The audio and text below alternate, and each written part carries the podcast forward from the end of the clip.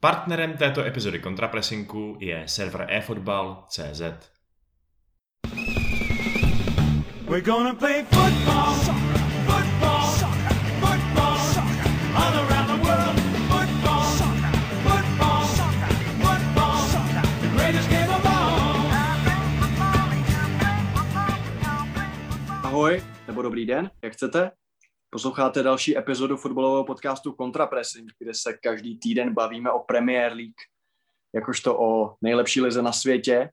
A nejinak tomu bude i dnes. Eh, budeme si povídat především o zápase, kterému se říká North London Derby, tedy prestižní souboj mezi severolondýnskými rivaly Arsenalem a Tottenhamem, ale řeč přijde taky na West Ham, eh, na Manchester United, hráli spolu zápas, Budeme se bavit o možná trochu nečekaném odvolání Krise Wildra z pozice hlavního trenéra Sheffield United. Budeme se bavit o, bavit o Chelsea, které to trošku hapruje v ofenzivě. Podíváme se na anglickou nominaci eh, na mistrovství Evropy do 21 let. A tak nějak si probereme prostě všechno zajímavé, co se v anglickém fotbale děje a samozřejmě s hlavním zaměřením právě na Arsenal a Tottenham, kteří spolu včera, které spolu včera hráli a Budeme se bavit eh, v klasické sestavě, takže vás zdraví Piky a Vašek. Čau.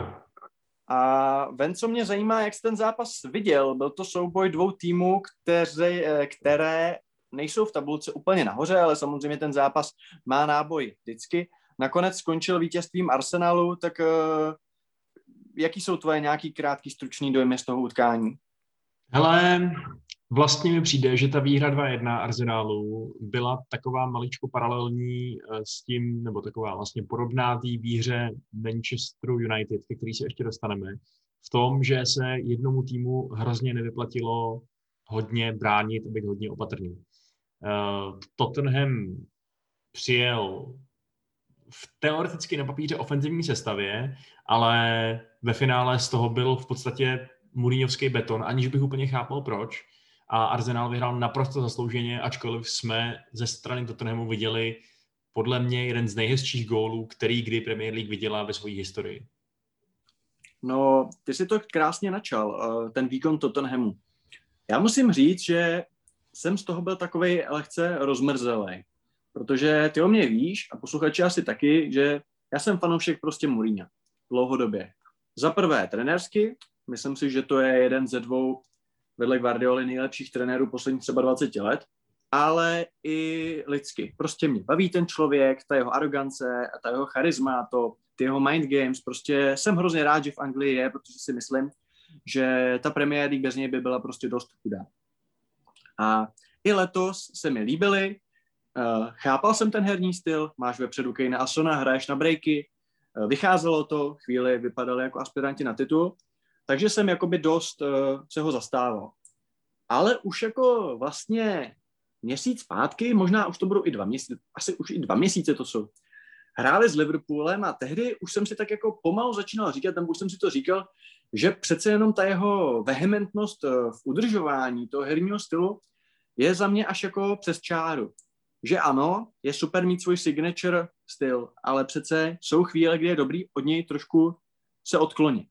Tohle byl zápas, kde oni celou druhou půli, že se zranil, tuším, že Fabinho, nebo Matip se zranil, Matip, myslím, to bylo ještě před deadline. Hráli uh, s centerbackama Henderson a byl tam Phillips, podle mě, myslím, jo, Phillips. Takže tam máš jednoho nestopera a jednoho kluka, který hraje prostě po čtvrtý v kariéře jako ligu.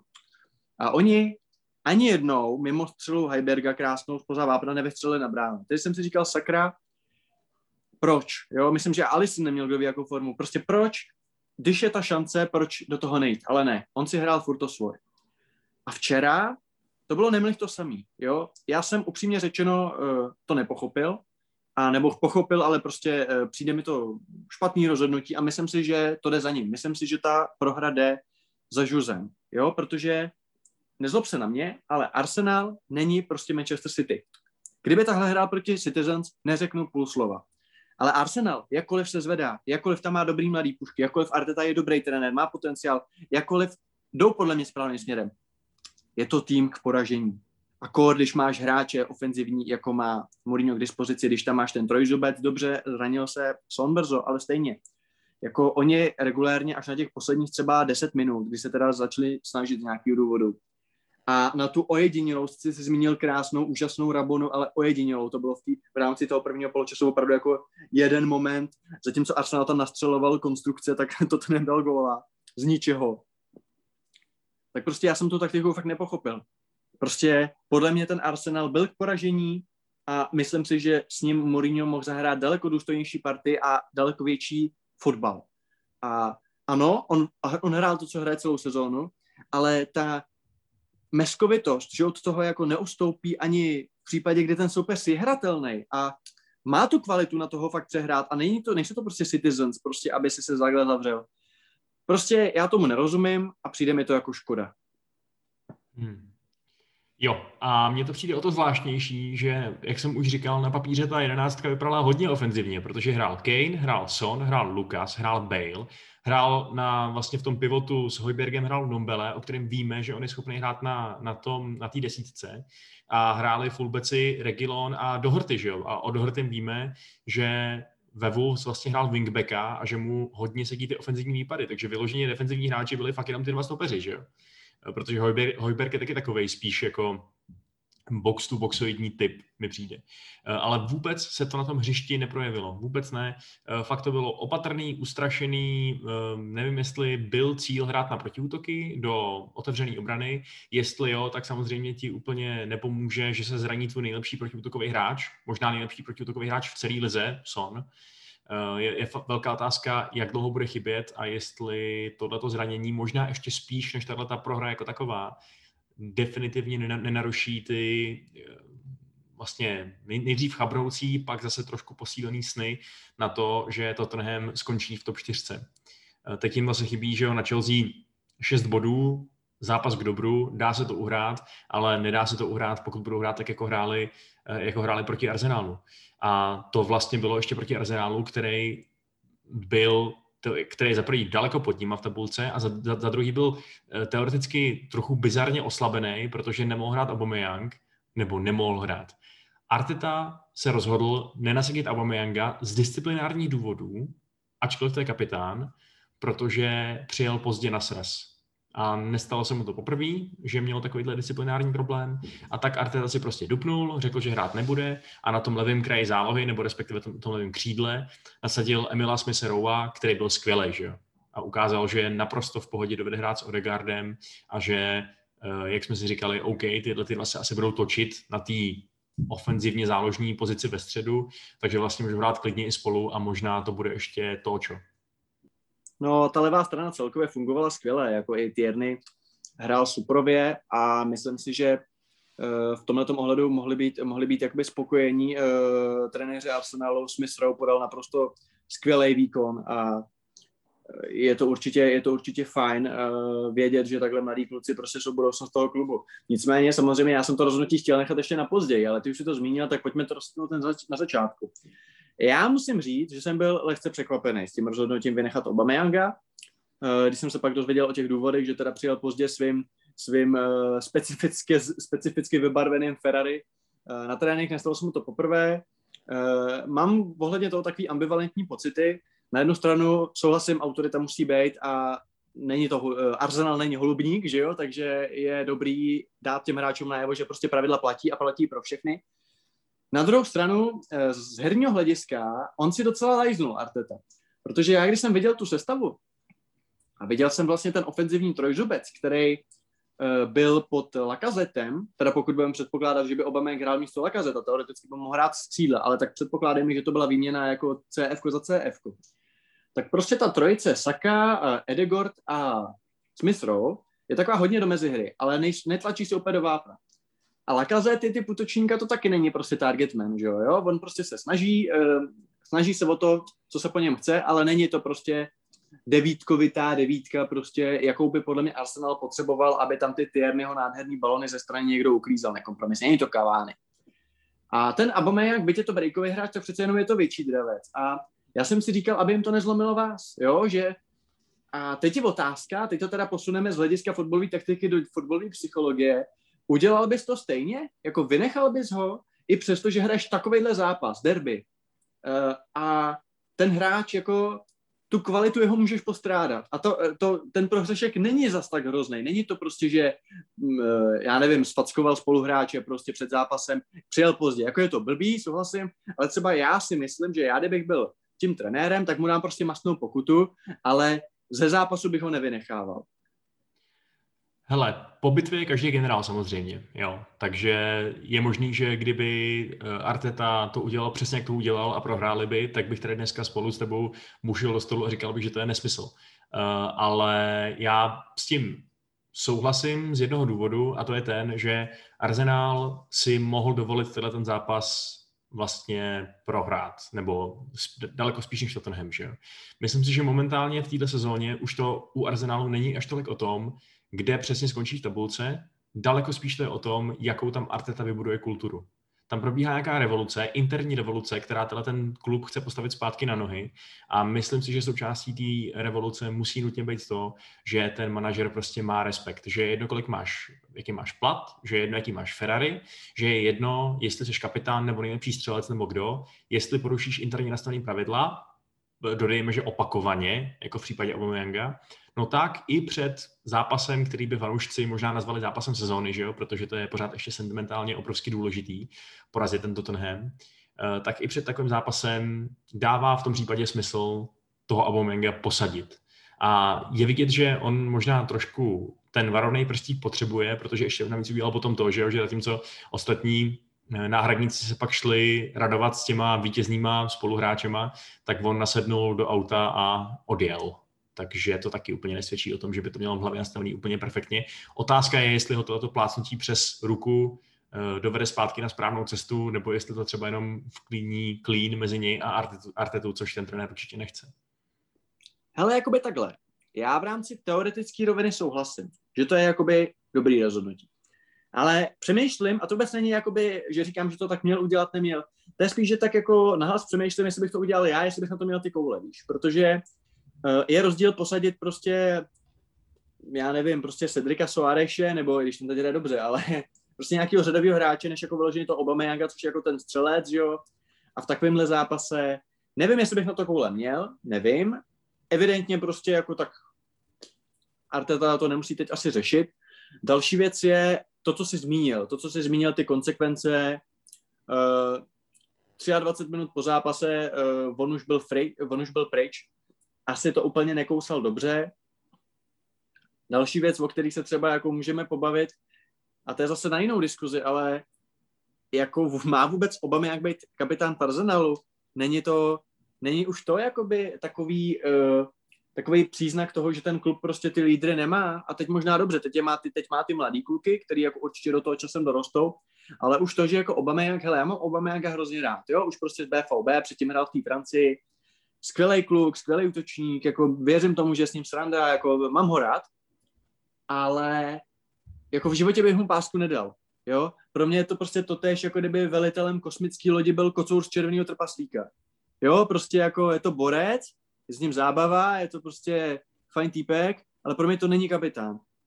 Hmm ty interní zprávy z toho klubu hovoří o tom, že on jakoby je lídr, že tam má slovo v té kabině, že ty hráči na něj dají uh, a že tohle to není ten hlavní problém, že problém je možná právě spíš v tom, že je takovej, řekněme, nezodpovědný v tom dodržování úplně všeho, že má možná nos až trošku nahoru, nebo že vlastně má takový hvězdný maníry, že jo? Ono se fakt podíváš na ty jeho fotky s tím jeho šíleným autoparkem, kde je všechno buď chromovaný nebo zlatý, ale každopádně je všechno strašně drahý. A, e, což jako samozřejmě já to chápu, fotbalisti jsou bohatí lidi, ty peníze musí nějak utratit, aby se udělali radost, jasně, ale zároveň mi to tak nějak, tak nějak docela sedí k té jeho osobnosti, kterou projevuje přesně i uh, těma těma aktama, který by určitě všichni ty pravověrný starý anglický fanoušci odsoudili jako, jako projev primadony. Uh, takže jo, vlastně s tebou docela souhlasím, že kdyby měl Arsenal takový toho typičtějšího lídra, který opravdu jako zatne zuby a bude příkladem, uh, tak by to vůbec nebyla špatná věc pro Arsenal. Když to teda přetočíme zpátky k tomu utkání, tak uh kdo se ti třeba z Arsenalu líbil? Protože já musím říct, a já jsem jakoby velký tady zastánce Granita Chucky, minule jsem se ho zastával že to dostává zbytečně slíznuto za, za tu chybu, co vyrobili s Lenem proti Barnley. A za mě to byl přesně zápas, který ukázal, proč hraje. Jo? Že opravdu vedle toho Tomase plnil tu roli toho ofenzivnějšího, toho progresivnějšího z těch dvou, z těch dvou šestek. Měl tam hodně přihrávek dobrých dopředu, dobře presoval vysoko v hřišti, sezbíral hodně balónů a odehrál podle mě fakt dobrý zápas a ukázal podle mě, proč prostě na něj Arteta sází a jako trošku jsem si tak jako sarkasticky říkal, proč teď ty fanoušci VIP nepíšou o Jackovi, že hrál dobře, jo? Jako, kdyby hrál blbě, jak to píšou, jo? To jenom tak na okraj. Stejně tak David Lewis. Kdyby takhle hrál každý zápas, tak vůbec nemá auru, kterou má. Jo, prostě skvělý výkon centerbacka, posílal tam ty balóny, super zápas. Smith Rowe, Saka, uh, na jeho leta. Jako, já si myslím, že ten tým fakt má jako potenciál, líbí se mi, líbil se mi Edegord, líbilo se mi, jak vlastně se hezky doplňovali, jak tam vlastně tentokrát nechával tomu uh, Smithy Rowovi, protože jsou to jakoby dvě desítky, že jo, kdy s níž jakoby jedna hraje to, uh, jedna hraje tu, toho levý křídlo, tak uh, tentokrát to bylo trošku jinak než Indy, protože Indy mi přijde, že ten Edegord má tendenci se stahovat na křídlo a nechávat nechávat naopak křídlovi, uh, jakoby, aby, tam, aby si tam nabíhal, aby si tam nabíhal jakoby víc. Prostě tentokrát fakt tu stranu nechával čistě Tierneymu se Smithem Rowem a jako musím říct, že Daharty teda No, já se do něj nechci lacině navážet, ale neodehrál dobrý zápas, jako už po několikátý v této sezóně. Ale každopádně to jako hezky ladilo. Já jsem trošku byl překvapený uh, nejdřív, když jsem tu sestavu viděl, proč nehraje třeba Pepe, takový trošku uh, dejme tomu právě vápnovitější, koncovější uh, křídelník, když mi to fakt hodně do mezi hry a trošku jsem se bál toho, jestli se Arsenal bude do těch šancí dostávat. Nakonec se tak stalo. Ale celkově si myslím, že to byl asi pěkný výkon. Máš ty ještě k tomu něco, co by si rád řekl Arsenalu? A nebo si můžeme rovnou okomentovat třeba tu penaltu, která se taky let, kterým nelíbila, za mě teda byla naprosto v pořádku. Uh, hele jo, já jenom chci říct, že souhlasím s tím, že ta levá strana Arsenalu byla fakt dobrá. Tierney, Šaka, Smith Rowe, i ten Odegaard, o který jsem spolupracoval. Uh, a souhlasím s tím, že to do značné míry možná bylo i kvůli tomu, že Doherty vypadá, že je trošku out of his depth, jak se říká v britských médiích, prostě, že na to úplně nemá. Eh, na, na, na tuhle pozici možná, nebo možná ten tlak, který se, se pojí s tím hraním za Tottenham. Nejsem si úplně jistý, co v tom vězí, ale nejde mu to. A k penaltě bych se, jo, souhlasím, že k ním asi bychom se měli dostat. A já bych teda ještě předtím řekl, že ten Lakazet, kromě toho, že dal tu penaltu, kterou proměnil fakt pěkně a vy, vlastně vybojoval že jo, byla po falu na něj, tak hrál teda strašně, ale ukopával se, nebyl super nic trefit a byl to fakt jako výkon na čtyřku mínus, než přišel ten vítězný gól, což je vlastně možná... Tak, tak, tak moc se ti nelíbil, tak moc ti přišel špatný. Přišel mi fakt hrozný, no. Přišlo mi, že tomu týmu nedává vůbec nic a že vlastně zazdí situace, který by útočník formátu dávat měl. Uh, a nakonec teda vlastně se ale bavíme o tom, že měl vlastně dobrý zápas, že jo? protože vlastně dal ten vítězný gol, takže to, to, to, to je ten paradox hodnocení útočníků. A jinak ta penalta za mě, jo, jo. Jako je to strašná smůla pro toho obránce, který tam uh, vlastně nemusel chodit, protože kdyby tam nešel, tak se asi Lakazet ukopne úplně stejně, vůbec to nebyla ani střela, že jo, z toho. Na druhou stranu to není smůla, protože nemá být debil a jít tam takhle, uh, takhle na hulváta a v podstatě jako mohl si být jistý, že ten Sanchez, že tu penaltu udělá, že protože to byl šílený zákrok. Hmm.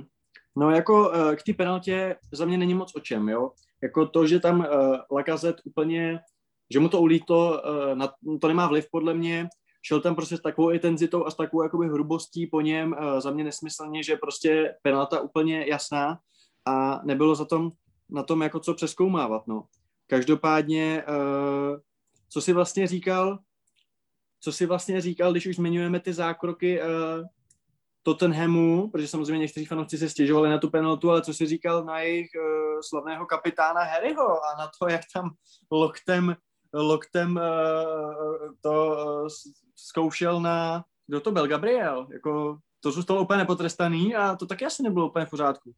Jo, jo, to byla černá kaňka na výkonu Harryho Kanea, který vlastně jinak zase ta, ta, jako taková světlá kaňka, ať už teda, to znamená, co chce, eh, tak byla ta, že on zase prostě, ačkoliv offsideu, tak dal neuvěřitelný gol, že jo. Zase prostě tou hlavou trefil jediný místo, který mohl v té bráně trefit, aby to byl gol a fakt to tam spadlo. V tom je úplně neuvěřitelný ten kluk. Uh, ale gol to nebyl, byl to offside a pak teda tohle, o čem souhlasím, že Uh, jestli si něco zasloužilo nějaký blížší potrestání, tak možná spíš tohle, než ta Lamelová druhá žlutá, se kterou si opět nepřu, ale je to takový, že si říkám jasně, takový omyl, že jo, uh, chtěl si ho odstrčit, praště ho do, do, jako do krku v podstatě ani ne do obličeje a je to trošku smolná druhá žlutá karta, ačkoliv byla. Uh, a myslím, že Kane v tomto ohledu by byl teda jako rozhodně takový, řekněme, pocitově spravedlivější kandidát na to, aby si rozhodčí s ním vyřídil účty. Ty jsi zmínil uh, postavu, kterou jsem taky chtěl zmínit Václavé, to je samozřejmě Erik Lamela, protože uh, a já teď udělám svoji obvyklou, svoji obvyklou uh, odbočku do jiných sfér. Uh, Kateřina Zloun, která tento podcast poslouchá jenom kvůli mě, i když nemá rada fotbal, s velkým sebezapřením, tak když poslouchá podcasty, tak má ráda podcasty True Crime a baví příběhy takový ty o těch psychopatech, jo.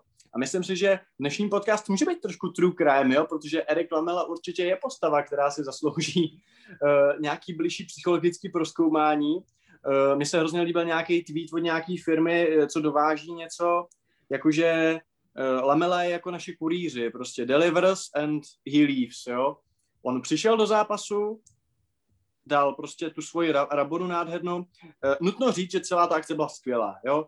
Uh, od, to, od toho přenesení hry po to sklepnutí, bylo to fakt jako uh, Lukas Mura, jak mu tam vlastně to uhl, jak mu uhnul, bylo to jako senza. Uh, nicméně pak teda ten zápas nedohrál. A vlastně, když to tak uh, trošku zgeneralizujeme, tak jaký je Lamela podle tebe vlastně hráč? Jako, chtěl bys ho v United? Takovýhle prostě magor, který jako ano, umí dát krásný gol, zároveň je to prostě pošuk, uh, který asi není jako, není to jako tahoun, není to vyložený špílmacher, jako, on už jako je taky vlastně jedním z veteránů v tomto Tottenhamu, tak je to takový, že tam tak jako zbyl, že on má taky zranění. Jak ho vlastně vnímáš toho hráče? Protože samozřejmě uh, včera to byl jeho zápas, jako v dobrým i ve Prostě dal jeden z nejhezčích gólů sezóny a zároveň prostě oslabil své mužstvo. Tak uh, jak se na něj díváš v nějakým uh, širším měřítku? Hele, Lamela je pro mě takový trošku úspěšnější Ravel Morrison nebo Adel Tarabt. Přesně takovýhle ty hráči, o kterých víš, že mají v sobě genialitu, ale že ji za prvý neprokazují dost konzistentně a za druhý, že, že jsou prostě schopní debilit na tom hřišti. Že ti prostě dokážou ten zápas mm, v podstatě stejně dobře vyhrát jako prohrát. Buď tím, že udělají blbost, jako, jako udělal teď Lamela s tou červenou kartou, nebo tím, že je na tom hřišti nevidíš, že prostě, jak se říká, nemají svůj den. Ale když oni nemají svůj den, tak mi přijde, že ten den jako fakt nemají hodně. hodně že, že prostě, říkám, jako by se hrál v deseti, no. A teď teda oni hráli doopravdy v deseti a jako upřímně tohle jsou hráči, kteří jsou fajn přesně na vystřídání na posledních 20 minut, když potřebuješ něco vykouzlit, když potřebuješ dobít nějakou, uh, nějakou zalezlou obranu a ten hráč, který tam jde, cítí, že může být hrdina, když něco vymyslí, když něco udělá, uh, ale dělat z takovýchhle typů hráčů nějakou osu mužstva by se mi docela příčilo a mít ho jako to první jméno v té jedenáctce a spolehat se na to, že tentokrát už mě určitě nesklame, uh, protože minulý zápas měl fakt dobrý. Jak to vidíš ty?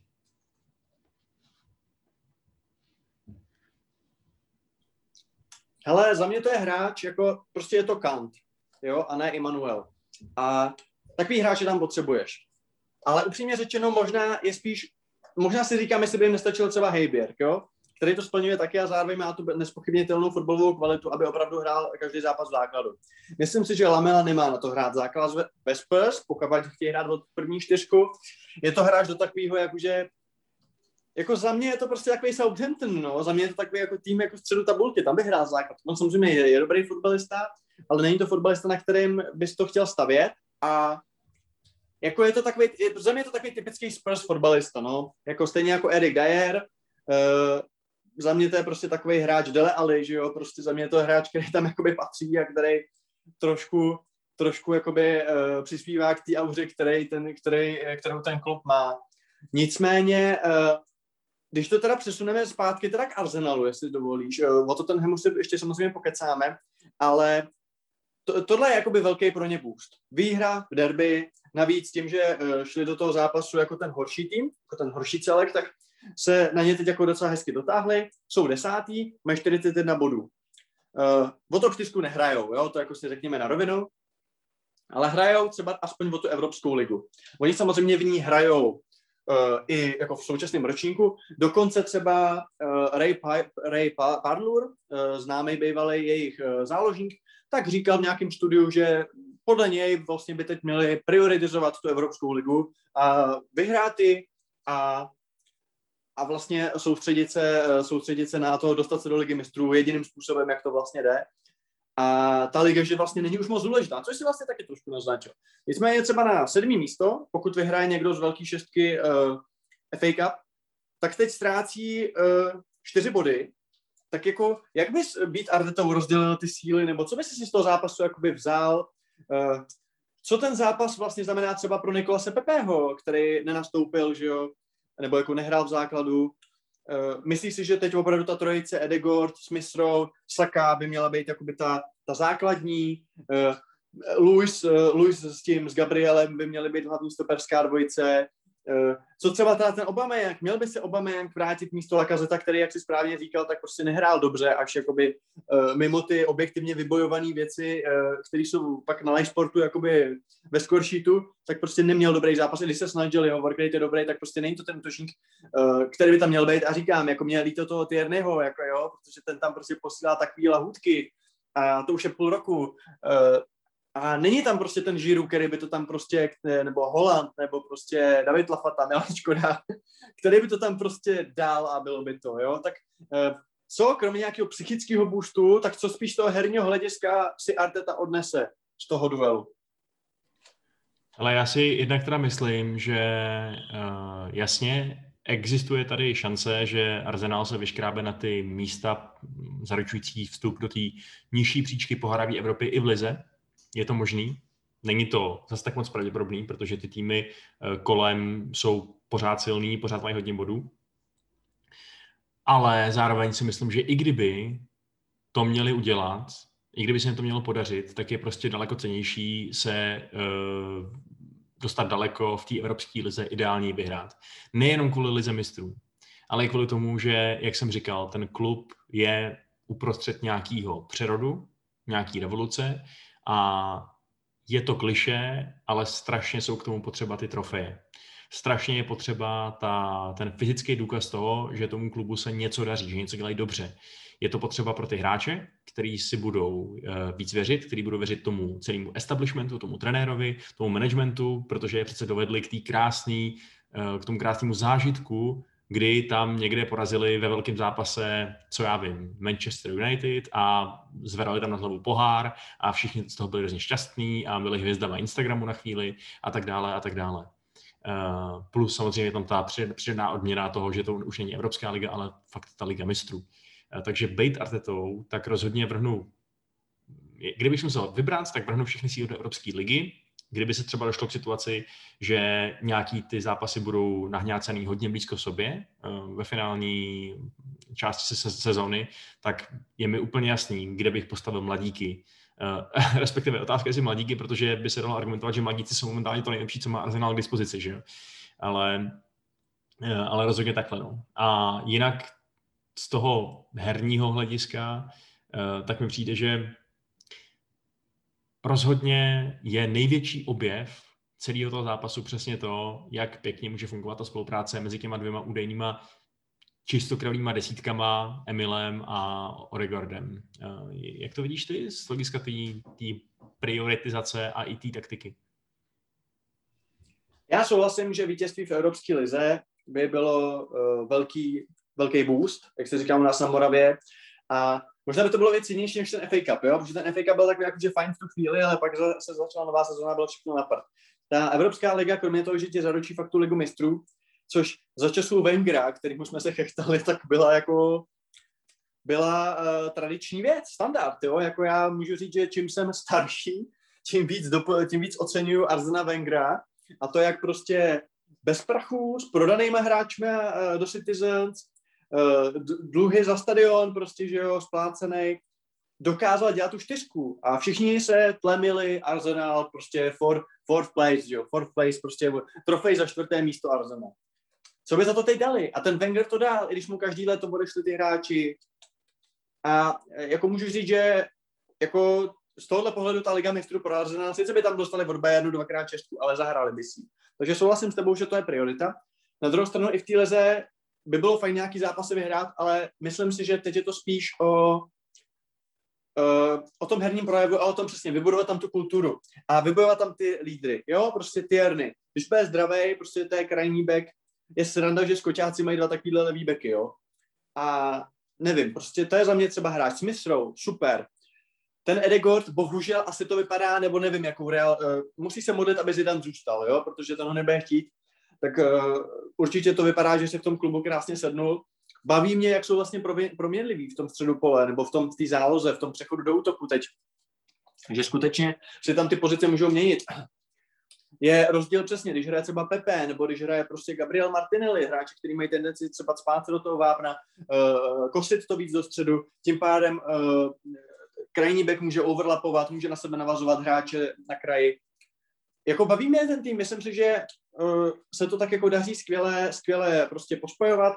Thomas Party je přesně ta skála, kterou potřebuješ. Díky tomu Jacka může hrát prostě tu dobrou šestku až osmičku, což znamená být na vysokou hřišti, vybojovávat ty balony, být agresivní, uh, zapojovat se do tvorby těch akcí, takže za mě jako super. Takže za mě jakoby jediný trošku problém v Arsenalu uh, je teď konc ten útok, no. Já si prostě myslím, že oni by fakt měli a ono kdo ne, jako, vem si Chelsea, vem si Red Devils, vem si Citizens, kdo nepůjde po útočníkovi. Podle mě všichni potřebují útočníka, jo.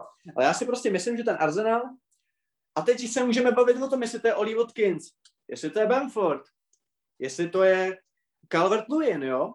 Ale prostě za mě ta dvojice Obama a Lacazette je super, ale prostě nezapadá úplně do toho, co Arteta chce hrát a do toho servisu, co je okolo, okolo nich a jaký hráči tam jsou.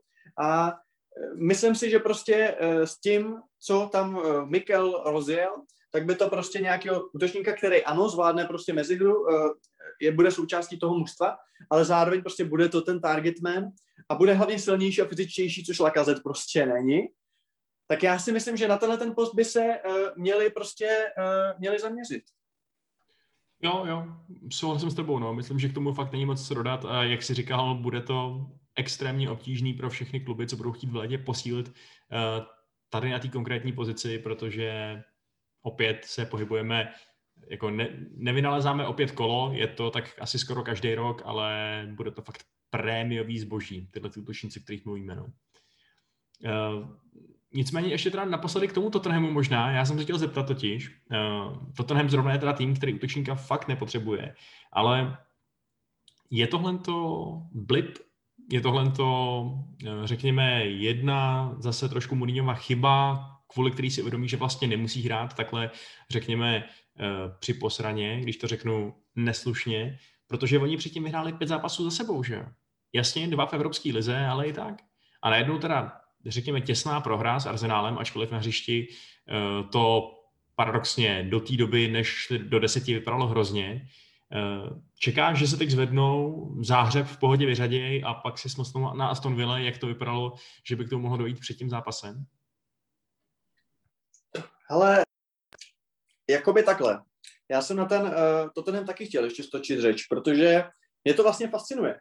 Protože Tottenham šel podle mě do toho zápasu s tím, že Uh, minimálně, teď se můžeme bavit jasně, já jsem sice říkal tady v podcastu nějakým, že si myslím, že Arsenal na konci sezóny skončí vejš, ale do toho konkrétního zápasu šel jako v lepší formě ten totáč a ty tři borci vepředu a prostě super a porazili Burnley, uh, porazili Crystal Palace, fakt jako přesvědčivý výhry a sedá si to a je to fakt jako ofenzivní sestava.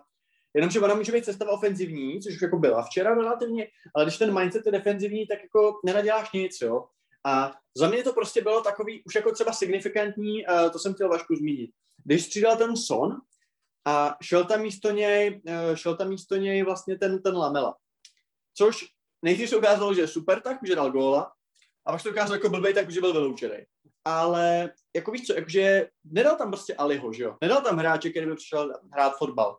Dal tam provokatéra, dal tam hráče agresivního, hráče agilního, hráče prostě běhavýho a už to vlastně ukázalo a už to, že hrál v základu třeba Lukas Mura, že nehrál právě Ali, nebo dobře, Losal není k dispozici, ale prostě eh, jakoby on chtěl hrát to, co prostě hraje vždycky a mně to přišlo fakt jako škoda. Já nechci Mourinho učit jako fotbal, jako Ježíš Maria, já tomu nerozumím, on je trenérská naprostá ikona. Ale já nerozumím tomu, že hraješ proti Arsenalu, který má problém s tím playing out of the bag.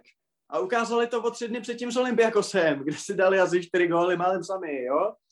A přesto je nepresuješ, přesto je nenapadáš, přesto do nich nejdeš a přesto hraješ tuhle tu betonárnu.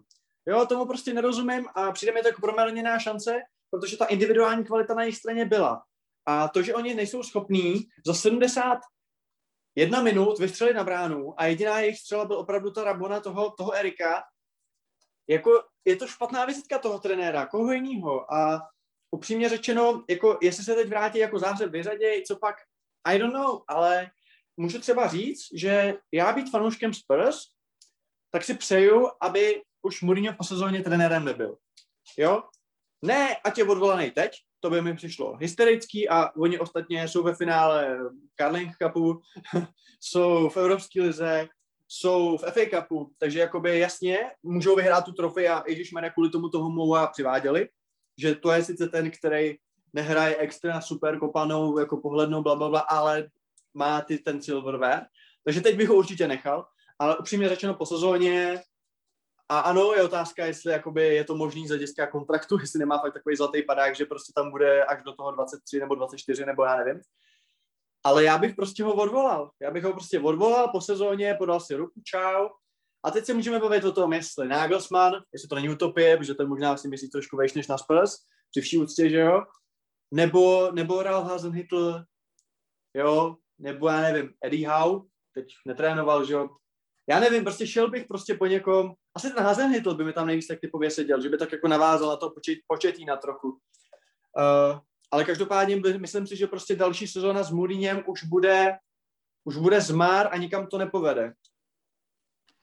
Je to strašně obtížný toho moderního Mourinha eh, nějak jako odhadovat, protože my si tady můžeme stokrát říct, že podle nás je za, Zenitem, že vidí fotbal tak, jak se hrál fotbal v roce 2004, Eh, ale zároveň on nám potom, řekněme, vytře zrak tím, že opravdu dá dohromady excelentní sekvenci výsledků, která by, kdyby byla prostě nějakým způsobem udržená, tak je vyzvedne na úplně nejvyšší příčky, že jo.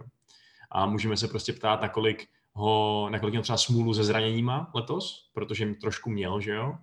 A i když se kdo ne, přiznejme se, že kdo ne, a, ale zároveň přesně já mám taky ten pocit takového takového pesimismu, takového toho, že si říkám, jo, jasně, jsem si jistý, že příští sezónu s Mourinhem taky budou mít nějaký dobrý výsledky, taky si občas řekneme, pane jo, tak ty hrajou dobře, to třeba budou kandidáti aspoň na pohárový nějaký vítězství, což ostatně jsou i letos, že jo. Uh, ale, ale zároveň se mi fakt těžko věří tomu, že Mourinho v sobě tu konzistentnost, ten nějaký, já nevím, fotbalový optimismus, víru ve své vlastní metody v podstatě uh, najde, protože ze mě to trochu čpí nějakou nevírou, nebo na mě to teda trochu čpí nějakou nevírou toho Mourinha v ten jeho tým, v ten jeho systém, že jo. V to, že on jde hrát s tím Arsenalem, přesně jak říkáš, a bojí se, že prohraje, podle toho, jak je do toho zápasu nasadil. Což je, to prostě taky není mentalita, kterou ten tým přesně v tom nějakým přerodu eh, ze super úspěšný početní dynastie potřebuje. Já se s tebou paradoxně v tomhle nezhodnu, Vašku. Já si právě myslím, že to je až přehnaná víra v ten systém. Podle mě problém Mourinha je, že má ten jeden systém a ten aplikuje za všech okolností. Jako jestli věří hráčům, nevěří, to je otázka. Podle mě ten tým špatný nemá. Ano, chtělo by to jednoho stopera, chtělo by to asi krajního beka, eh, kdo by nechtěl jako ten tým vylepšit, ale prostě stejně, tak si, stejně si myslím, že prostě uh, jakoby útok je luxus, jasně, šířka kádru není nic moc, ale minimálně ta základní sestava je, je super. Uh, střed, Heiberg je super, Nombele, Sisoko, Nombele je lepší, ale tak uh, nevím, jako ten tým není špatný, jako můžeme se bavit o tom, jestli má na tu čtyřku, jak je, nevím, ale prostě mně spíš přijde, že jeho problém je, že on skutečně nerozlišuje to, jestli hraje proti Manchesteru City uh, na Etihad, anebo jestli hraje doma proti Fulhamu. No ne, já, já, to samý.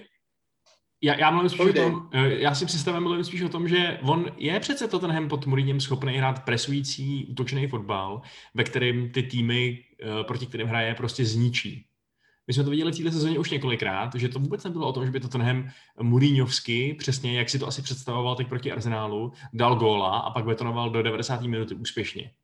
To je o tom, že oni jsou prostě schopni rozjet totální fotbalový koncert. Až na to, že Mourinho zatáhne za záchranu brzdu kdykoliv, kdy cítí trošku nějakých trablí. A to, to, to, v tom mi přijde, že úplně nevěří ani sám sobě, ani, ani těm hráčům.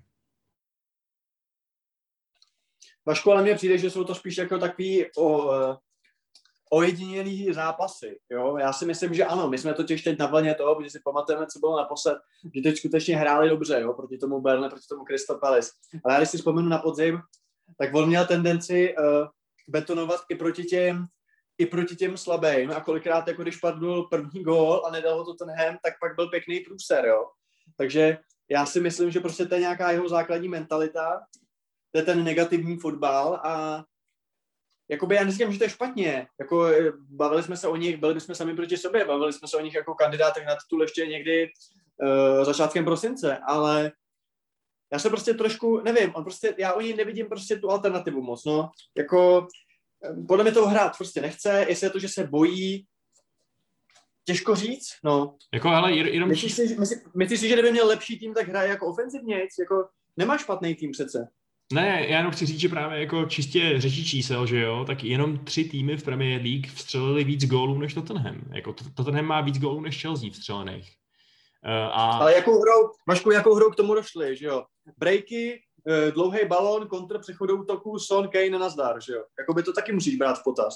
Jako to je samozřejmě pravda v té, řekněme, úvodní části sezóny, kdy jim přes, přesně jako tohle, ty, ty smrtící kontry uh, Sona a Kejna vycházely úplně geniálně, ale když se podíváš na nějaký těch jako třeba nedávnější vysoký výhry, tak to bylo přesně o tom, že oni je rozložili vlastně moderním dynamickým fotbalem, takovým jako přesně presujícím a, a využili toho, že vepředu, jak říkáš, mají ty superhvězdy, že evidentně měli Bale, Son i Kane volnou ruku útočit, jak, jak bylo zrovna potřeba. A, jestli a... To, a nebylo to náhodou tím, a já teď si zahraju na ďábel advokáta, že tam byl Dele Ali a že tomu, to, že tomu dal tu kombinační mistrovskou kreativní složku?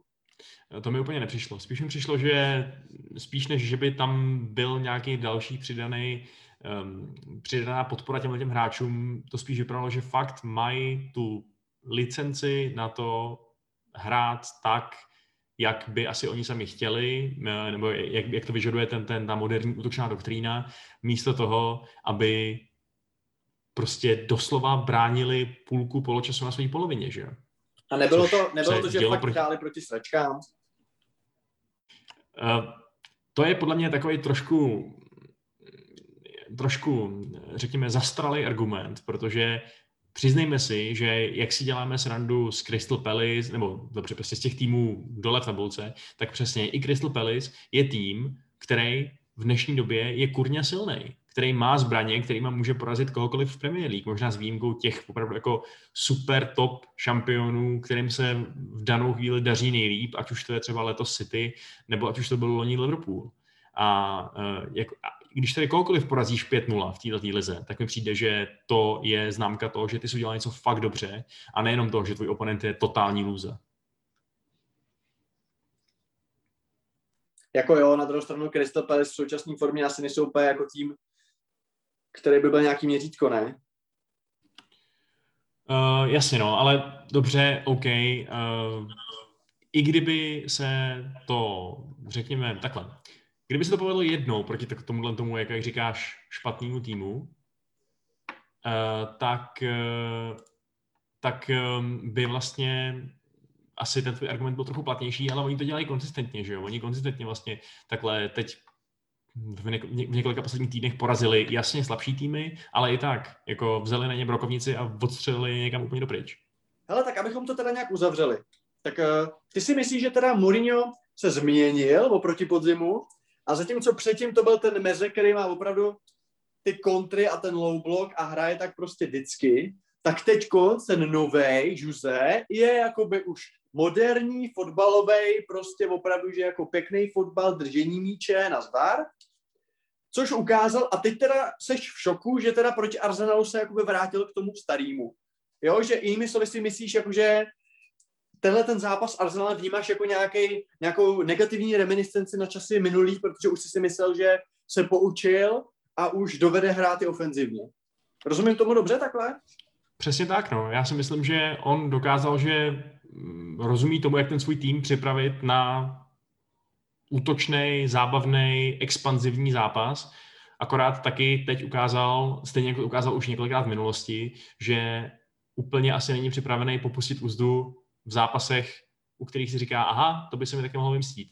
A nakonec se mu vymstí ten pravý opak. A otázka zní teda, uh, co čekáš teď? Když teda, uh, čekáš teda zase návrat jakoby do těch dobrých kolejí? A nebo teda si myslíš, že zase budou hrát prostě toho Zandoura a čekat na ty breaky? Uh, co, co vlastně čekáš teď od toho Tottenhamu ve zbytku sezóny? Je to samozřejmě hrozně nepředvídatelný. O to víc, že jde prostě o ten Tottenham, který, o kterém jsme se v jedné sezóně bavili jako o kandidátech na titul a o obrovském zklamání. Že? Ale obecně si myslím, že tohle to bude trošku uh, facka, že jak z té reakce médií, fanoušků, expertů a tak dále, tak z toho, co sám viděl, si Mourinho uvědomí, že takhle to prostě nejde.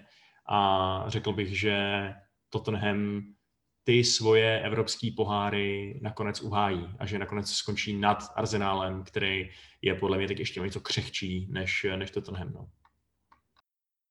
Jo, tak jako pojďme si říct, uh, za prvý já si teda myslím, já si vašku myslím furt, že Arsenal skončí vejš, uh, aspoň máme takovou hezkou, hezkou věc uh, k diskuzi.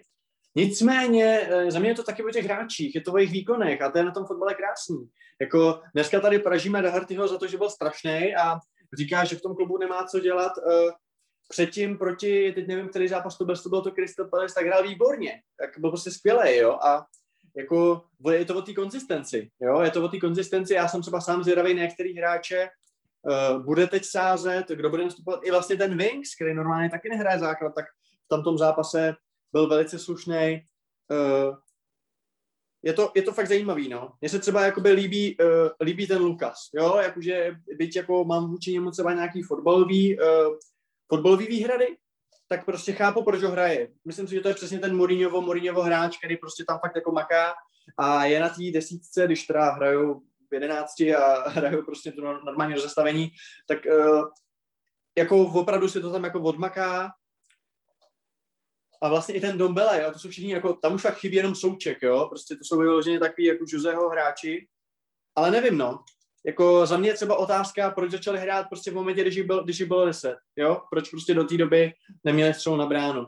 A to jsou asi psychologické věci. Je otázka, uh, jaký, jaký vztahy jsou jakoby v té kabině. Já jsem tady našel nějakou statistiku, že proti týmům z horní poloviny tabulky z možných 39 bodů nazbírali 11, jo? Jinými slovy, oni jsou prostě sběrači výher právě proti těm Palasům a proti těm Burnley a proti těm uh, týmům, prostě proti těm VBA, ale prostě proti lepším týmům prostě najednou to tak dobrý není, no. Každopádně... To je ostatně něco, co bychom asi teoreticky uh, mohli říct například i o Manchester United, že jo, který je asi osobně, ale teda já si osobně myslím, že letos se to dá brát pro ně jako úspěšná sezóna. Eh, takže ono jakoby není úplně nic špatného na tom v rámci nějaký, uh, nějakýho, tady nějaký přerodový sezóny, ve který úplně nemáš ambice vyhrát titul, uh, porážet konzistentně ty slabší a teda občas si vylámat zuby na těch silnějších. No. Což je vlastně docela dobrý hostý můstek, protože se tím dostáváme vlastně ještě k dalšímu pojmu, který jsi ty tady už zmínil a to je Tomáš Souček, protože se utkal, utkali se Rudý Ďáblové proti potenciálně svý příští velký posile. Protože se intenzivně spekuluje, že by ten souček k ním teda mohl nakonec přijít. A možná se dal zápas United proti Hamu brát nejenom jako souboj o ligu mistrů, ale taky jako, řekněme, eh, takový pohovor pro Tomáše, jestli teda Matt Judge a další teď teda noví vyjednávači v struktuře United, o kterých si ještě pohovoříme, jestli za ním mají vysypat ty peníze. Jak jsi to viděl ten zápas? Já nejdřív teda uh, navá- začnu u toho součka. Tohle je jakoby hrozně zajímavý téma. My jsme tohle nedávno řešili mm, na Clubhouse, který stále existuje, ale už je tam jenom Jan Milfight, uh, s Kajou Tvarohem a řešili jsme, který ten tým z té top 6 by byl teda nejvíc jakoby uh, pro Suka.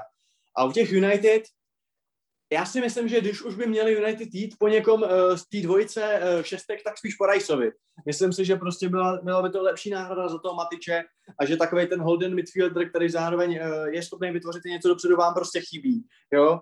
Souček by byl upgrade za McTominay můžeme se bavit a ty ho máš nakoukanýho logicky víc, jestli by to byl upgrade jako hráčský, já si myslím, že jo, já si prostě myslím, že McTominay, lidi ho mám rád a dává do toho dobrý effort, uh, jak, říkají, jak se říká u nás na Moravě, tak si prostě myslím, že jsou čeky lepší hráč, minimálně teda gólovější a dokážu si tuto tu výměnu nějak představit. Otázka je, jestli United, který se zakládají na tom, že se nehrajou jejich kluci, by jakoby vůbec takovouhle uh, výměnu nebo takovýhle jakoby příchod takovýhle hráče na takovou pozici jako umožnili. Ale jako dovedu si to představit. Jako dovedu si představit Freda, Freda se sukem. Dovedu si představit Pogbu se sukem, jo? Jakože proč ne? Takže jako určitě by to jako zvládnulo podle mě. Na druhou stranu já si furt jakoby, uh, myslím, že ten hráč by měl zůstat, kde je.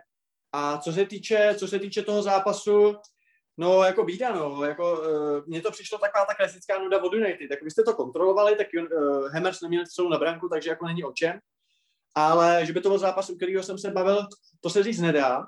Na druhou stranu i takové výhry jsou. No. Eh, každopádně hodně se mluvilo o tom, že zatímco právě Suk eh, nebyl moc dobrý, tak Coufal byl klasicky dobrý, hrál zase wingbacka. Eh, tak jak se ti Suk líbil? Jako mně přišlo, že on se tam jakoby cpe hodně do toho vápna, ale úplně tam na něj nelítají ty balóny. Uh, no, Souček nebyl to jeho zápas rozhodně, i když ta prohra 1-0, jak si říkal, možná byla trošku smolná, protože uh, padla z vlastního gólu po rohu, což je zrovna ten způsob, jakým asi nechceš dostat rozhodující gól proti týmu, který je asi technicky a kvalitativně lepší než ty. Uh, ale myslím si, že mu fakt vůbec nepomohl David Moyes svojí taktikou, protože on opět sáhl po tom, že zvolil vlastně takovou typickou tříčlenou zálohu uh, Rice, Noble, starý dobrý Noble, že jo, a, a Tomáš Souček, z nich Souček byl často ten nejvyšší, eh, a teď teda nejenom velikostně, ale i co se týče pozice na hřišti. A byla to hrozně opatrná taktika, vedla k tomu, že Antonio byl na hratu strašně osamocený, uh, izolovaný úplně, vůbec mu Bowen nepomáhal tak, jako se to povedlo třeba v minulých zápasech Lingardovi, který ale pochopitelně seděl, protože je na hostování z United, chytrý. A Souček, která jasně nebyl moc vidět, měl tam několik nebezpečných situací, ze kterých nic nebylo, ale on prostě není ta desítka, která by tam měla jako zakládat do útoky a, a táhat balón přes 50 metrů, jako to umí, já nevím, Fornaus nebo, nebo Lanzini nebo tak. A není to ten hráč, co ti vymyslí něco z ničeho jako Fernandez, že jo? On přesně potřebuje být součástí té struktury, mít před sebou někoho, um, s kým je možný tu ofenzivní akci rozvíjet a to prostě neměl šanci. Neměl šanci. Jako Proto... není, není to Mark Noble, Vašku, no. Uh, no, není to Mark Noble před x lety samozřejmě, ale Uh, ale jako potom... Ne, myslím, že právě Mark Noble není hráč, který ho podle mě jako chceš v základní sestavě, pokud chceš něco jako uhrát. Jako. No jasně, to by se tak taky asi dalo trošku drsně říct.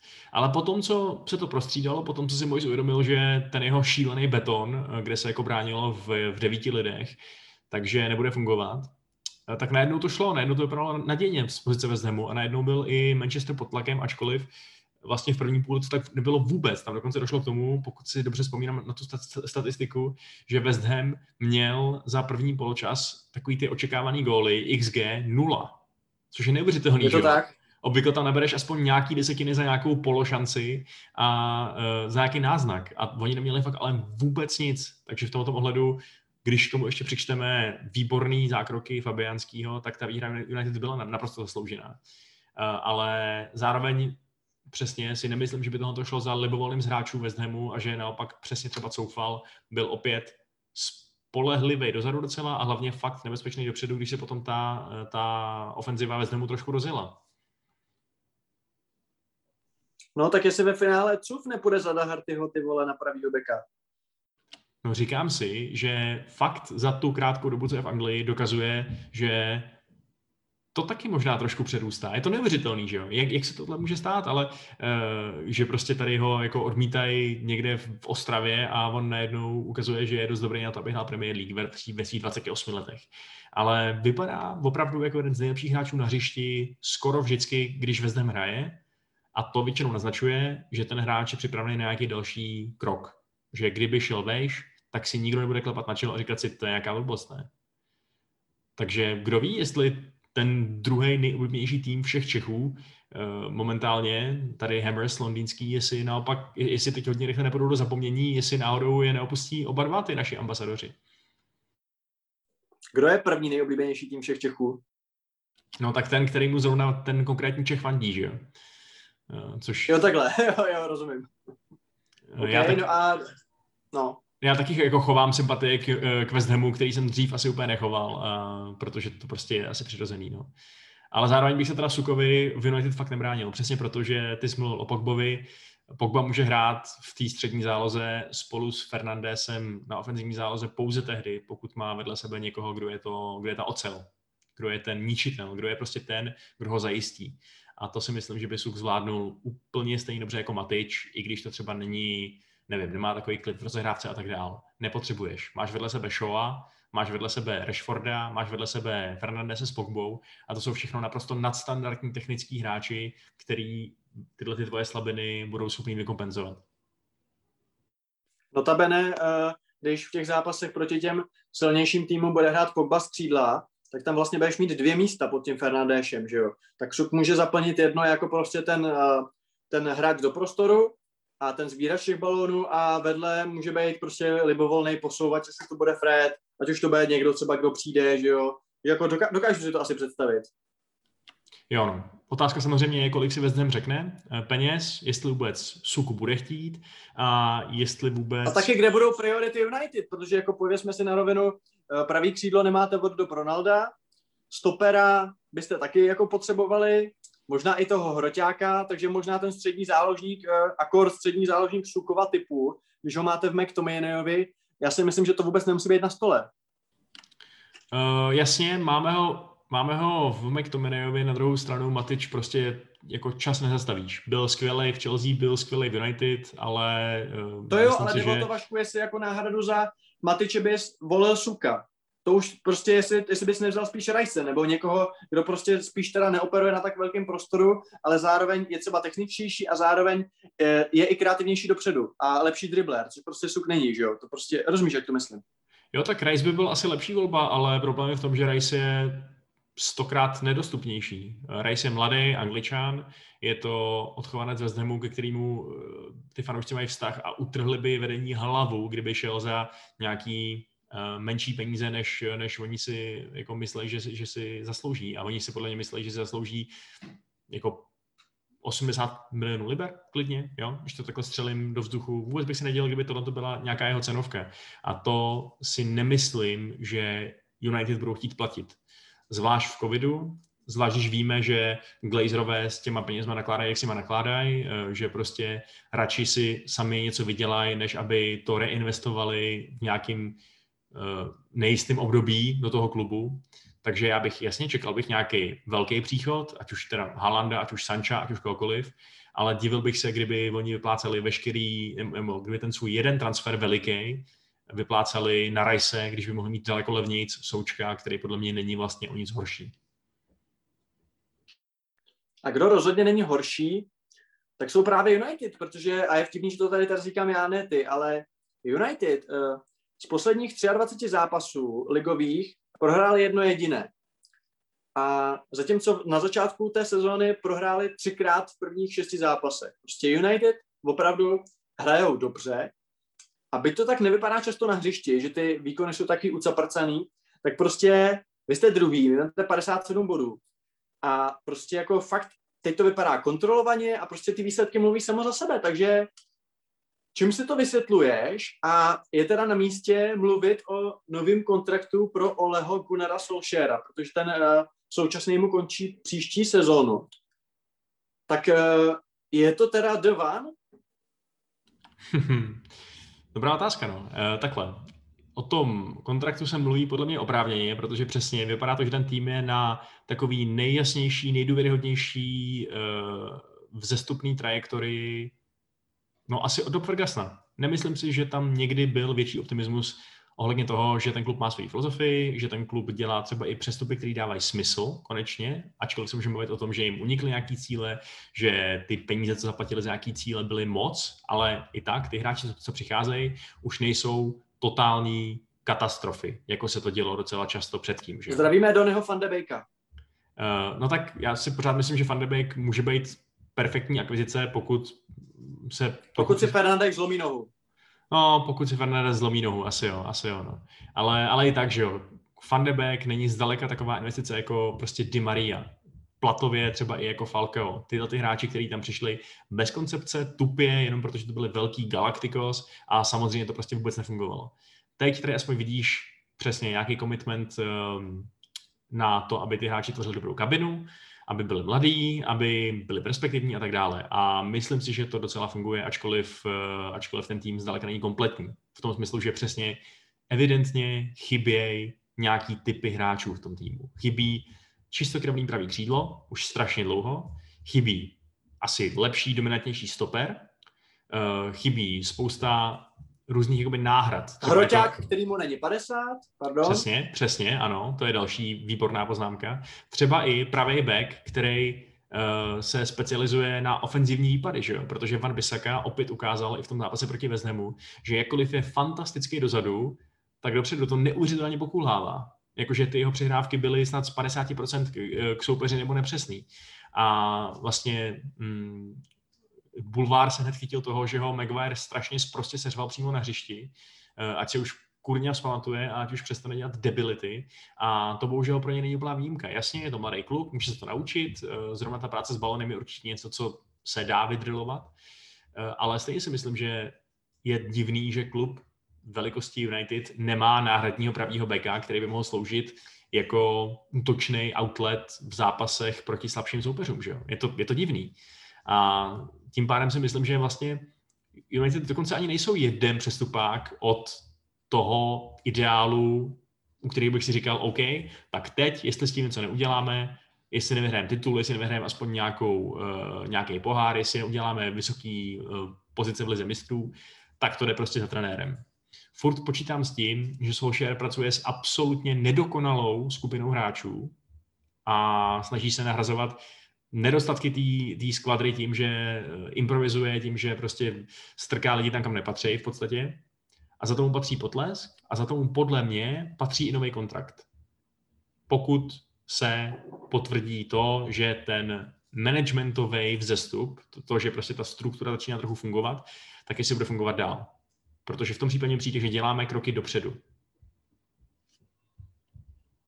aby se ale nestalo Václave to, že mu dáte kontrakt a začne to jít do hajzlu, protože něco podobného se stalo tenkrát, když byl ještě vlastně interim, že jo, a měli jste tu super šňůru a mohli jste počkat do konce sezóny, protože on by vám jako domol nezdrh, ale napálili jste mu to tam velkolepě jako Oles at the wheel a začalo to trošku pokulhávat. Já vím, že jako jsme snadno chytrý, jo, ale jakože víš co, jestli přece jenom uh, není ještě čas prostě, no.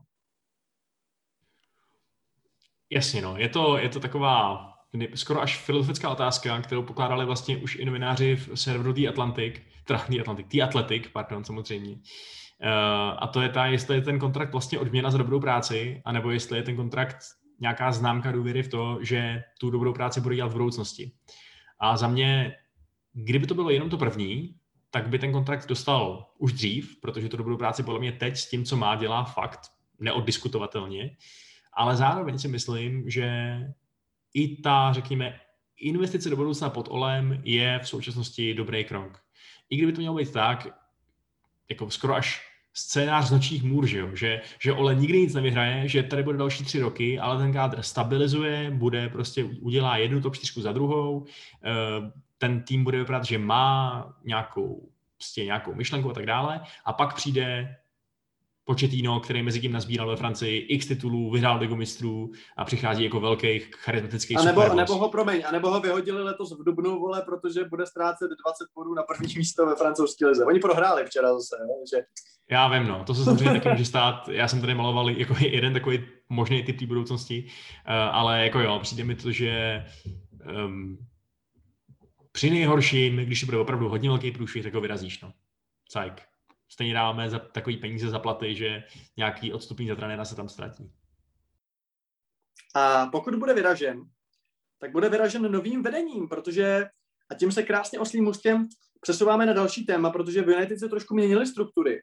Vy máte nového football directora a nového technical directora. Přičemž v jednom případě je to John Murto, který v klubu dříve působil na jiných pozicích. Hodně se zasloužil o ženy a o, o jiné věci. O ženy a o jiné věci, to, to bylo hezký. A pak samozřejmě Darren Fletcher, což je samozřejmě známější jméno fanoušků United.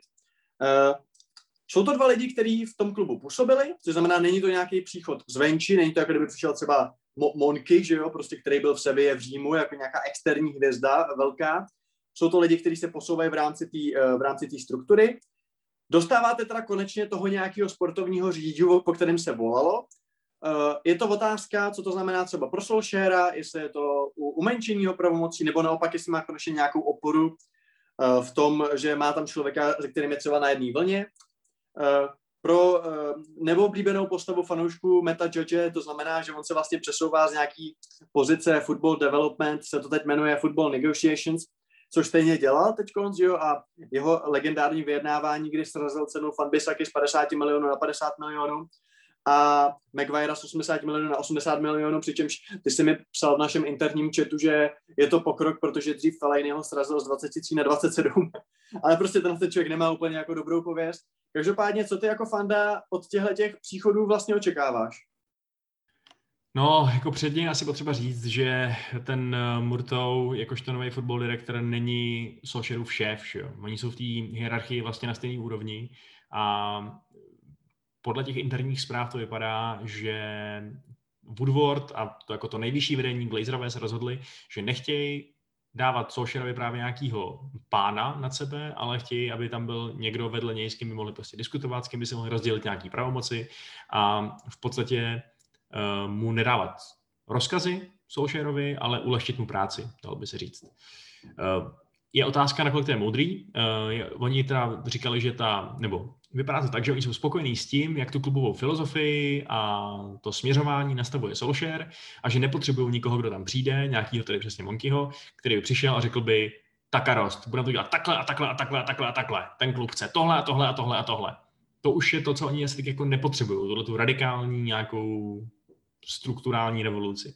Takže tohle je vlastně daleko menší krok, než by se mohlo zdát. Je to jak říkáš, taková malá restrukturalizace. Je to povýšení lidí, kteří tam stejně pracovali. Konkrétně ten Murtou eh, dřív pracoval hodně, jak říkáš, s ženama a hodně s mladíkama. Dokonce uh, se mu dává jako hodně na zodpovědnost, že, přivedl nějaký nejnadějnější mladý hráče v Academy United, včetně Hannibala Mageburyho, na kterého jsou asi všichni fanoušci hodně zvědaví, kdy se konečně pořádně podívá do prvního týmu. Uh, takže si ve skutečnosti myslím, že to je strašně malý tweak, v podstatě malá úprava celého toho systému a že to zas tak daleko sáhlý důsledky okamžitě viditelný mít určitě nebude. A to ani z hlediska toho Derena Fletchera, který opět působí spíš jako nějaký kontakt, kontaktní bod mezi, um, mezi řekněme, tím trenérským setupem, mezi těma koučema a mezi tím zbytkem, mezi tím uh, scoutingem, mezi nakupováním hráčů, mezi těma těma manažerskýma lidmi. No a jak to teda jakoby vidíš? Protože ty na jednu stranu asi jako máš důvěru v Oleho, asi teda chceš, aby on si do toho mohl kecat. Na druhou stránku eh, dlouhodobě se jako v United smějou právě, že neumí je dělat kontrakty a že zvládnou, že zvládnou jenom jednoho hráče na jednom, že se Woodward do všeho sere.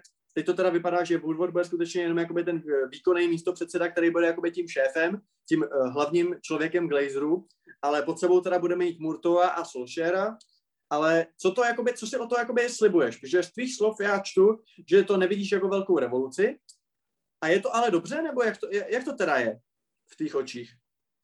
Já se shodnu asi nad, s tím vedením na tom, že úplně není potřeba dělat nějakou, jako opravdu všechno spálit a začít budovat znova. Přijde mi, že to v tom, jestli to chtěli udělat, tak po Mourinhovi nebo klidně i po Fanchálovi.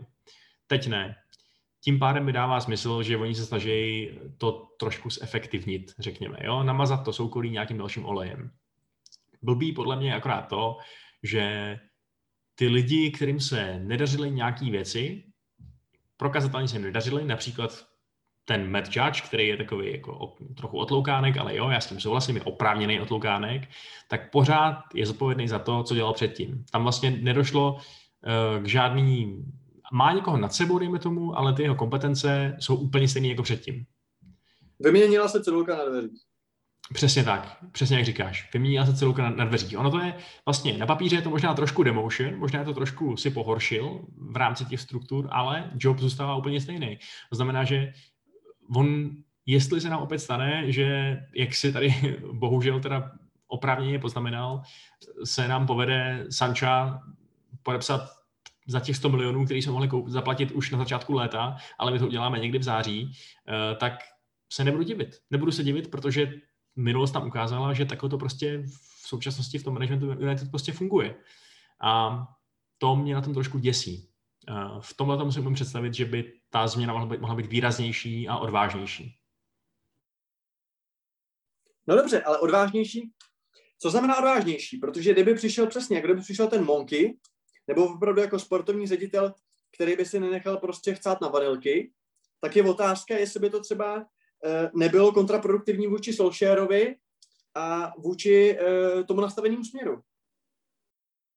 Jo, spíš si myslím, že by možná bylo dobrý přivést nějaký opravdu specialisty. Ne úplně tohohle toho jednoho mocipána, který by všechno změnil, nějakýho rangnika nebo tak, uh, ale vyloženě třeba někoho, kdo je zkušený fotbalový vyjednávatel nebo třeba i někoho vyloženě pod Woodwarda, který má větší zkušenosti s fotbalovým prostředím a není to zase nějaký další bankéř, víš co.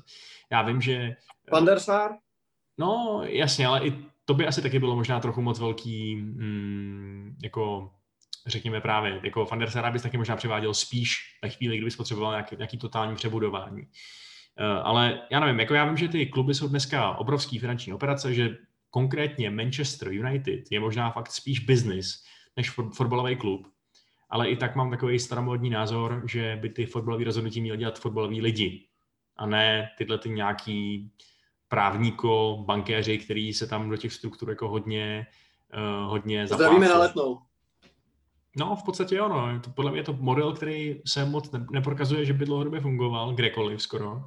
A je teda fakt, že, ten, že to Murtovo jmenování je v tomto ohledu dobrý krok, protože on je fotbalový muž.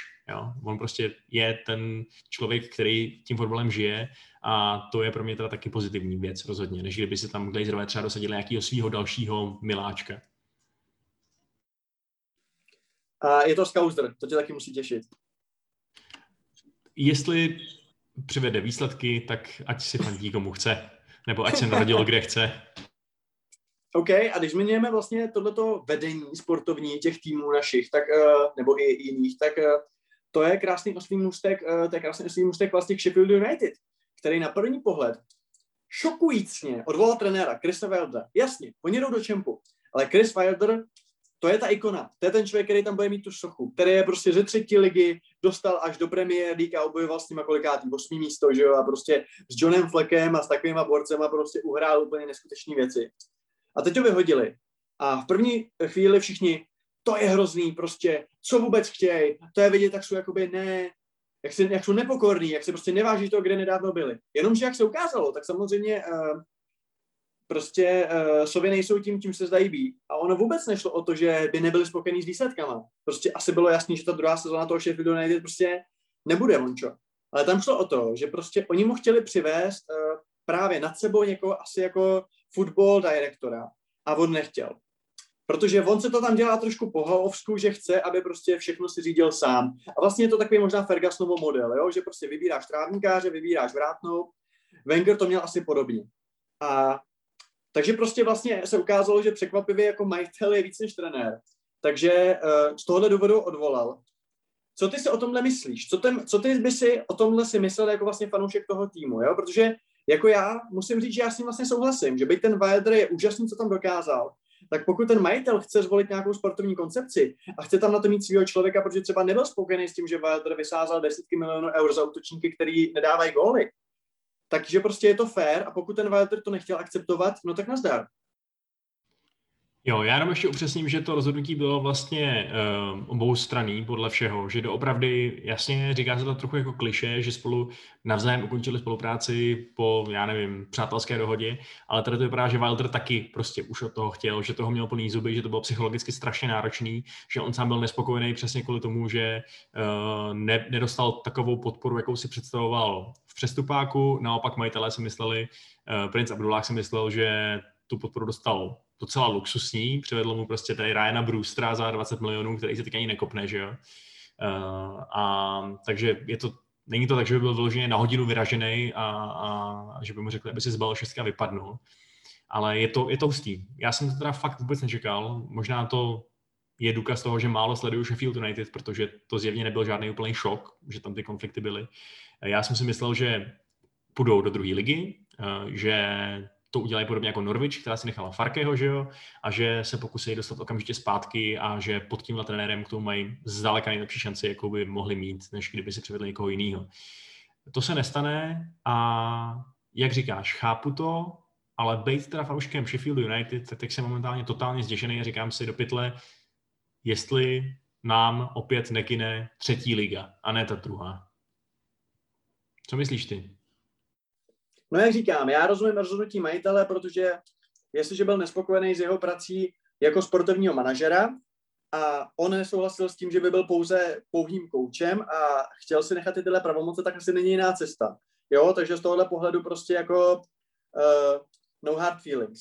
Na druhou stranu, pokud se budeme bavit o fotbalové cestě Sheffield United, tak samozřejmě jako je to ztráta, protože to byla nějaká osobnost toho klubu a oni spadnou, samozřejmě budou se snažit dostat hned nahoru, jakože se to Norwichi letos podaří, Uh, jsou tady jména, jsem třeba zvědavý, pokud půjdou, jako vůbec, jestli třeba do, týhle, uh, do zbytku sezóny bude interim, pak přivedou nějaký jméno.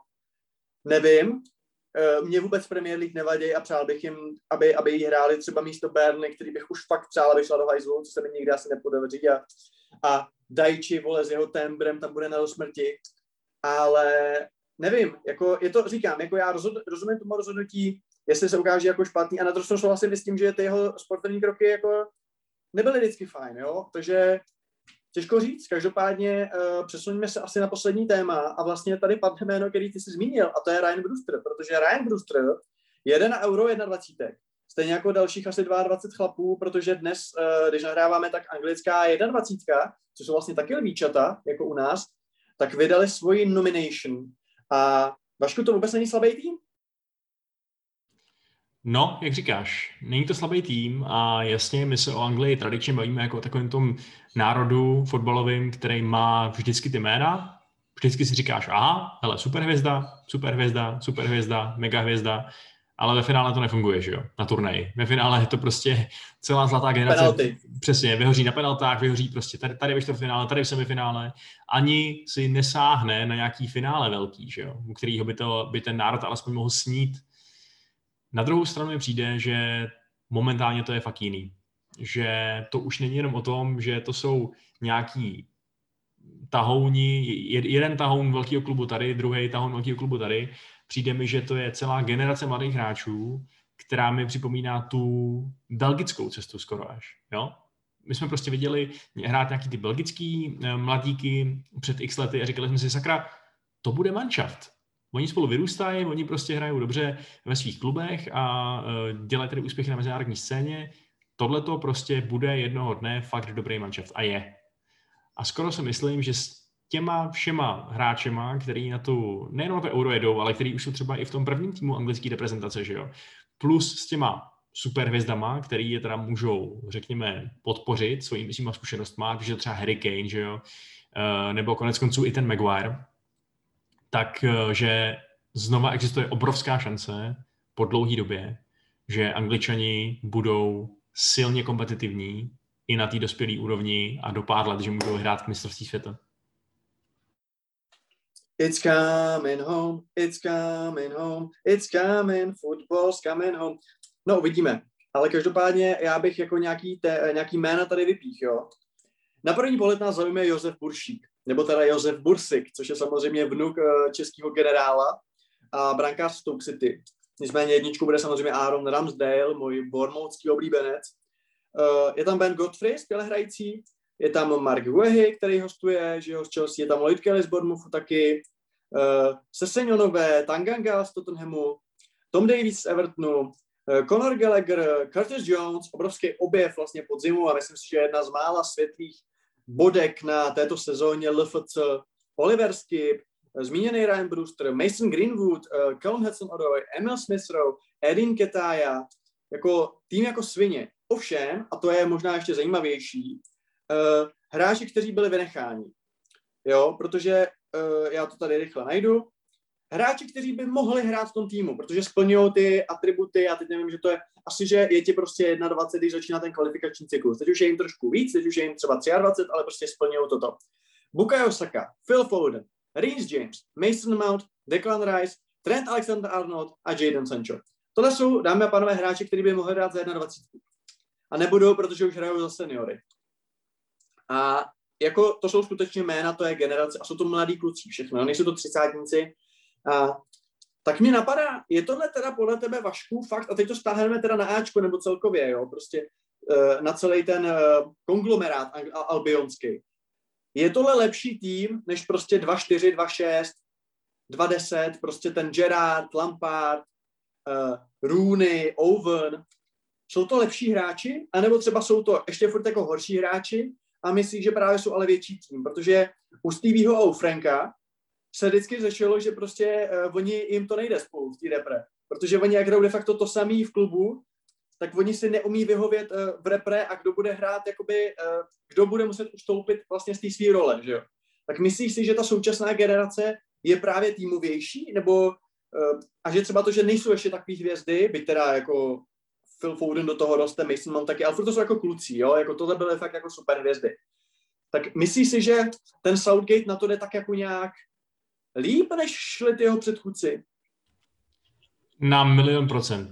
Myslím, že to je neodiskutovatelný, já to dneska hrozně používám, to, to, to diskutovatelnost, ale je to, je to jistý, protože ty um, anglické týmy let minulých byly hodně ochromovaný právě nějakým jako takovými rozkoly, frakcemi, které tam se tvořily, ať už z hlediska týmu nebo z hlediska nějakého jiného rozdělení.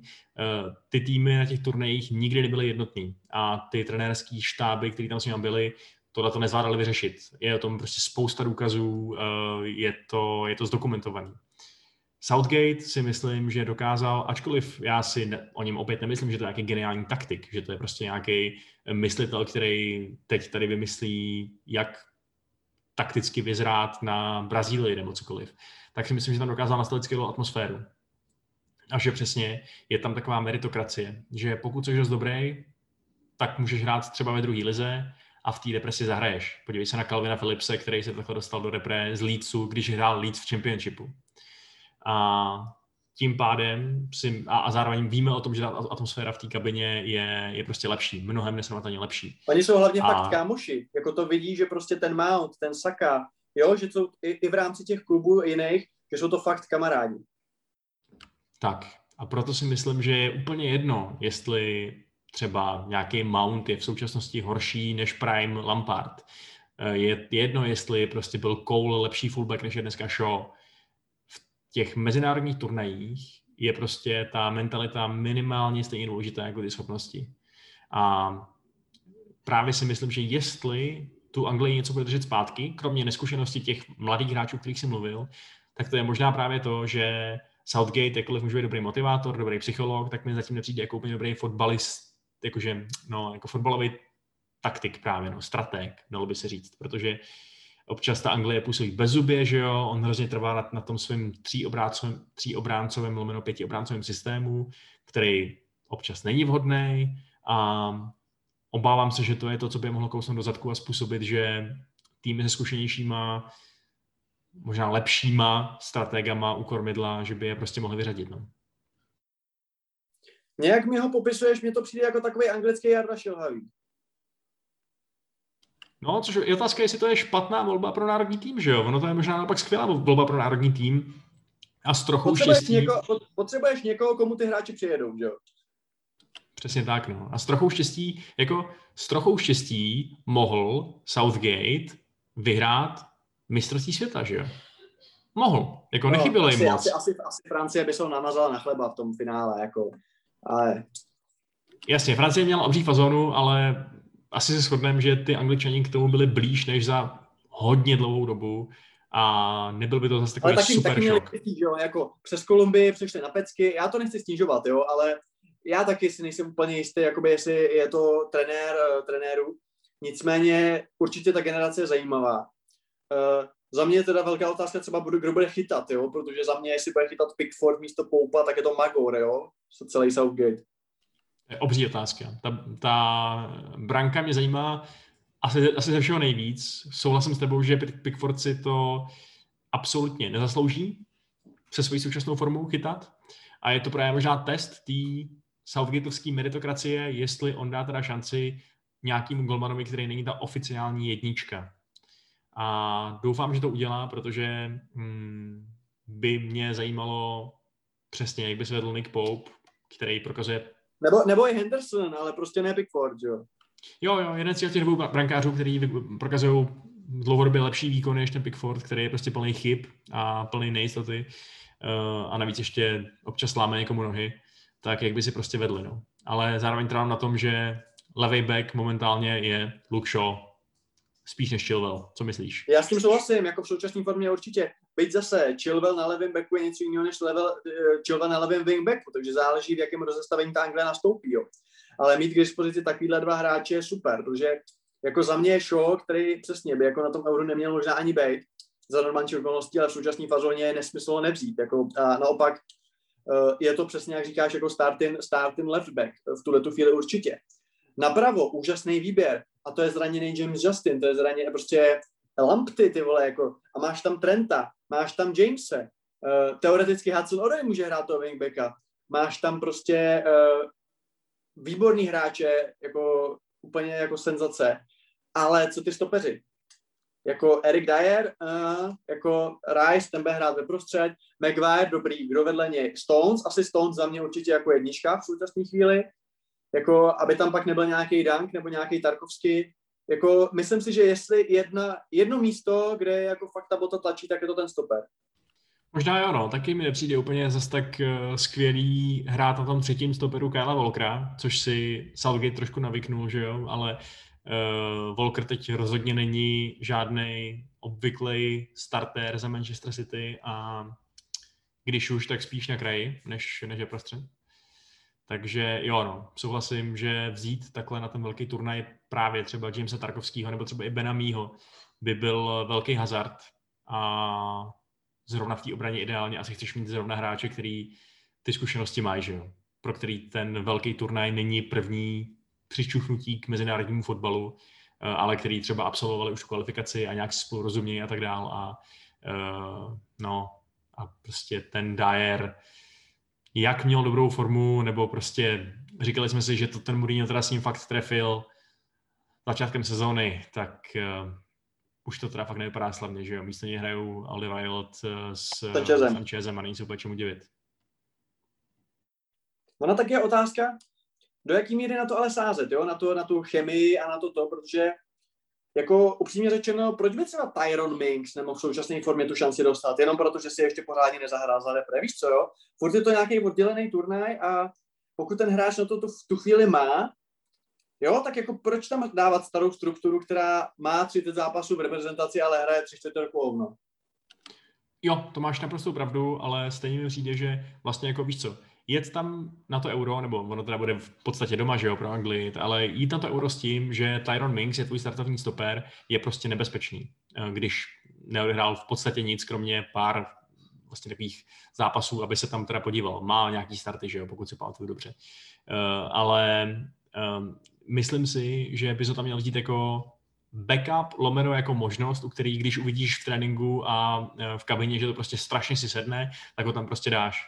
Ale jinak zrovna v té obraně chceš mít podle mě ty kluky, který už v té kvalifikaci prokázali, že spolu hrát dokážou. Jako čertvem pět let zpátky, čertvem rok zpátky, ale měli by mít odehráno něco v ostrých zápasech, je můj názor. A ve vašich oblíbených sportovních lomeno fotbalových podcastech taky chcete kluky, který už prokázali svoji kvalitu. A to jsme my dva. Loučí se další epizoda podcastu Contrapressing. Budeme rádi, pokud si poslechnete i nějakou další. Věříme, že zase nějaká vznikne, asi tak za týden. Každopádně, uh, jestli nás neznáte, tak jste nás právě poznali, najdete nás na Facebooku a na Twitteru. K poslechu jsme tam, kde nás právě posloucháte a ještě třeba na Spotify, Apple Podcast, Google Podcasts a na jiných platformách.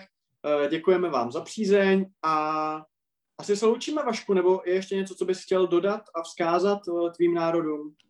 Ne, já si myslím, že již bylo probráno, co mělo být probráno. OK, loučí se s váma Honza Pikous a Vašek Pecháček. Mějte se krásně a ahoj. Ciao.